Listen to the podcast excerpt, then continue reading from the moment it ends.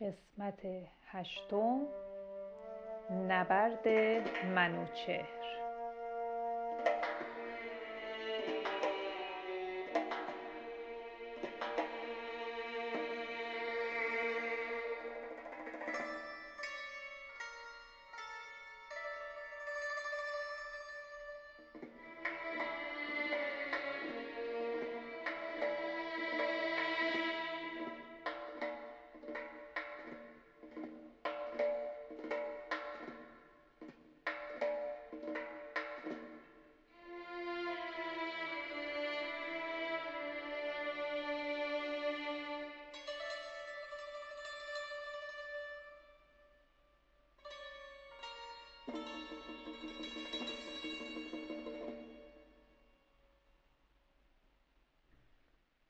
همانطور که در داستان قبل شنیدید دختر ایرج پسری به دنیا آورد.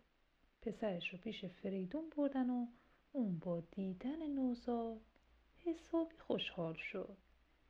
احساس می‌کرد دوباره چهره پسرش ایرج رو دیده و اسمش رو منوچهر انتخاب کرد. منوچهر کم کم بزرگ شد و فریدون همه هنرها و فنونی رو که لازم بود یک پادشاه بدونه بهش یاد داد. و اونو به عنوان پادشاه بعد از خودش انتخاب کرد. تمام پهلوانان لشکر در قصر فریدون جمع شدن و به منوچه خوش آمد گفتن و انتخابش به عنوان پادشاه رو تبریک گفتن. و یک جشن بزرگ گرفتن خبر این اتفاق به سلم و تور می‌رسه که با شنیدنش حسابی ناراحت شدن و ترسیدن. دیدن که دیگه چاره ای ندارن. با هم تصمیم گرفتن که یک فرستاده پیش پدرشون بفرستن و عذرخواهی کنن. فرستاده پیش فریدون رفت. سلام کرد و احترام گذاشت. منوچهر هم کنار فریدون نشسته بود. اونا پرسیدن از کجا اومدی؟ چه پیغامی برای ما داری؟ فرستاده گفت سرورم. من از طرف پادشاه سلم و پادشاه تور میام. از من خواستن که بهتون بگم. بابت اشتباه گذشتهشون و کشتن برادرشون ایرج پشیمون هستن. از شما می‌خوان که اشتباهشون رو ببخشید. منوچه رو پیش ما بفرستید تا پادشاهی رو بهش تبریک بگیم و خودمون رو به شما ثابت کنیم. فریدون با شنیدن این خبر حسابی عصبانی شد و گفت شاید کسی بتونه خورشید رو پنهون کنه اما هیچ کس نمی‌تونه حرفای دل دوتا بدجنس رو پنهون کنه. اونا بعد از کشتن ایرج حالا که متوجه شدم منوچه پادشاه بعد از منه می‌خوام ببرنش پیش خودشونو مثل ایرج بکشنش. برو بهشون بگو اگه منوچهر بیاد پیشتون با یه سپاه بزرگ و قوی برای جنگ با شما میاد. رسم پدری نیست که من برای جنگ با شما بیام. به خاطر همین منوچهر رو برای جنگ میفرستم. فرستاده رفت و خبر رو به سلم و تور رسون دو برادر با شنیدن این خبر پریشون شدن و با هم صحبت کردن و گفتن نباید اجازه بدیم که منوچهر پادشاه بشه. باید سریعتر یه سپاه بزرگ آماده کنیم. به جنگ با اون بریم منوچهر هم آماده جنگ شد. تا انتقام پدر بزرگش ایرج رو از دو برادر بدجنسش بگیره. پهلوانان بزرگی هم در این جنگ همراه با منوچهر شدن تا بهش کمک کنن که پیروز بشه.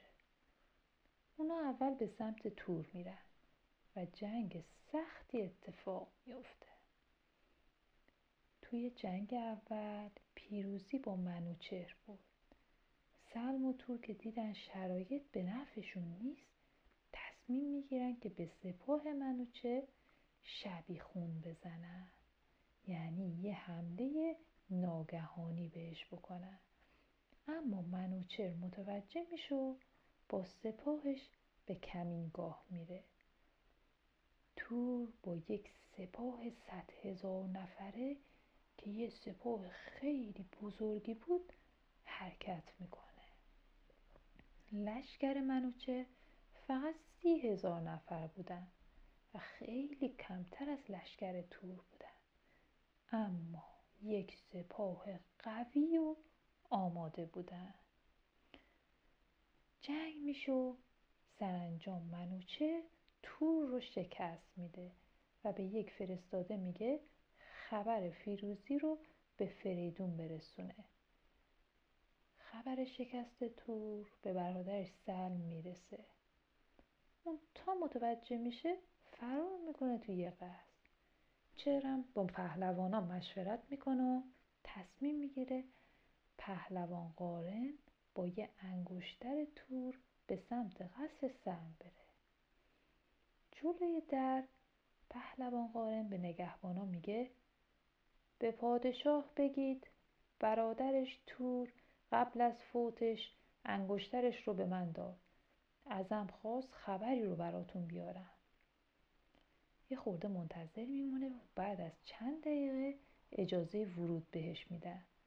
وقتی وارد قصر میشه پرچمش رو بالا میاره.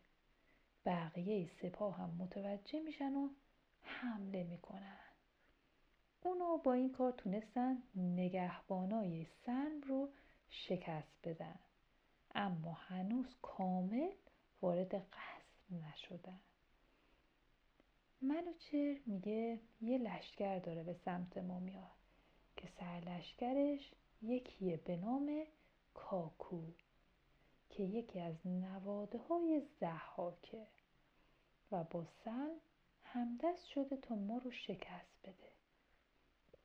ببینید که چقدر سلم بدجنسه که با نواده زحاک همدست شده.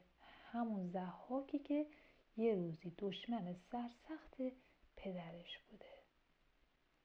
پهلوان قارن میگه من میرم باهاش بجنگم. اما منوچر قبول نمی‌کنه و میگه خودم باید به جنگ با کاکو برم. اونا با هم میجنگن و دوباره منوچر پیروز میشه. سر یک بار دیگه تنها میشه.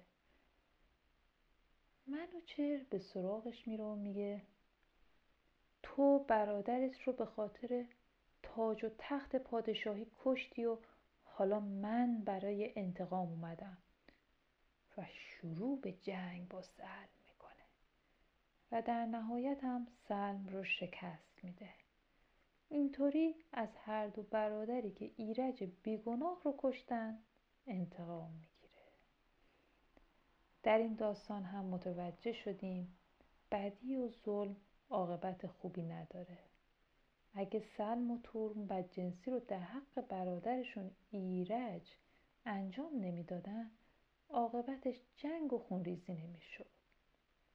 در قسمت بعد منتظر شنیدن داستان پادشاهی منوچر و داستان پهلوان سام و تولد پسرش زال باشید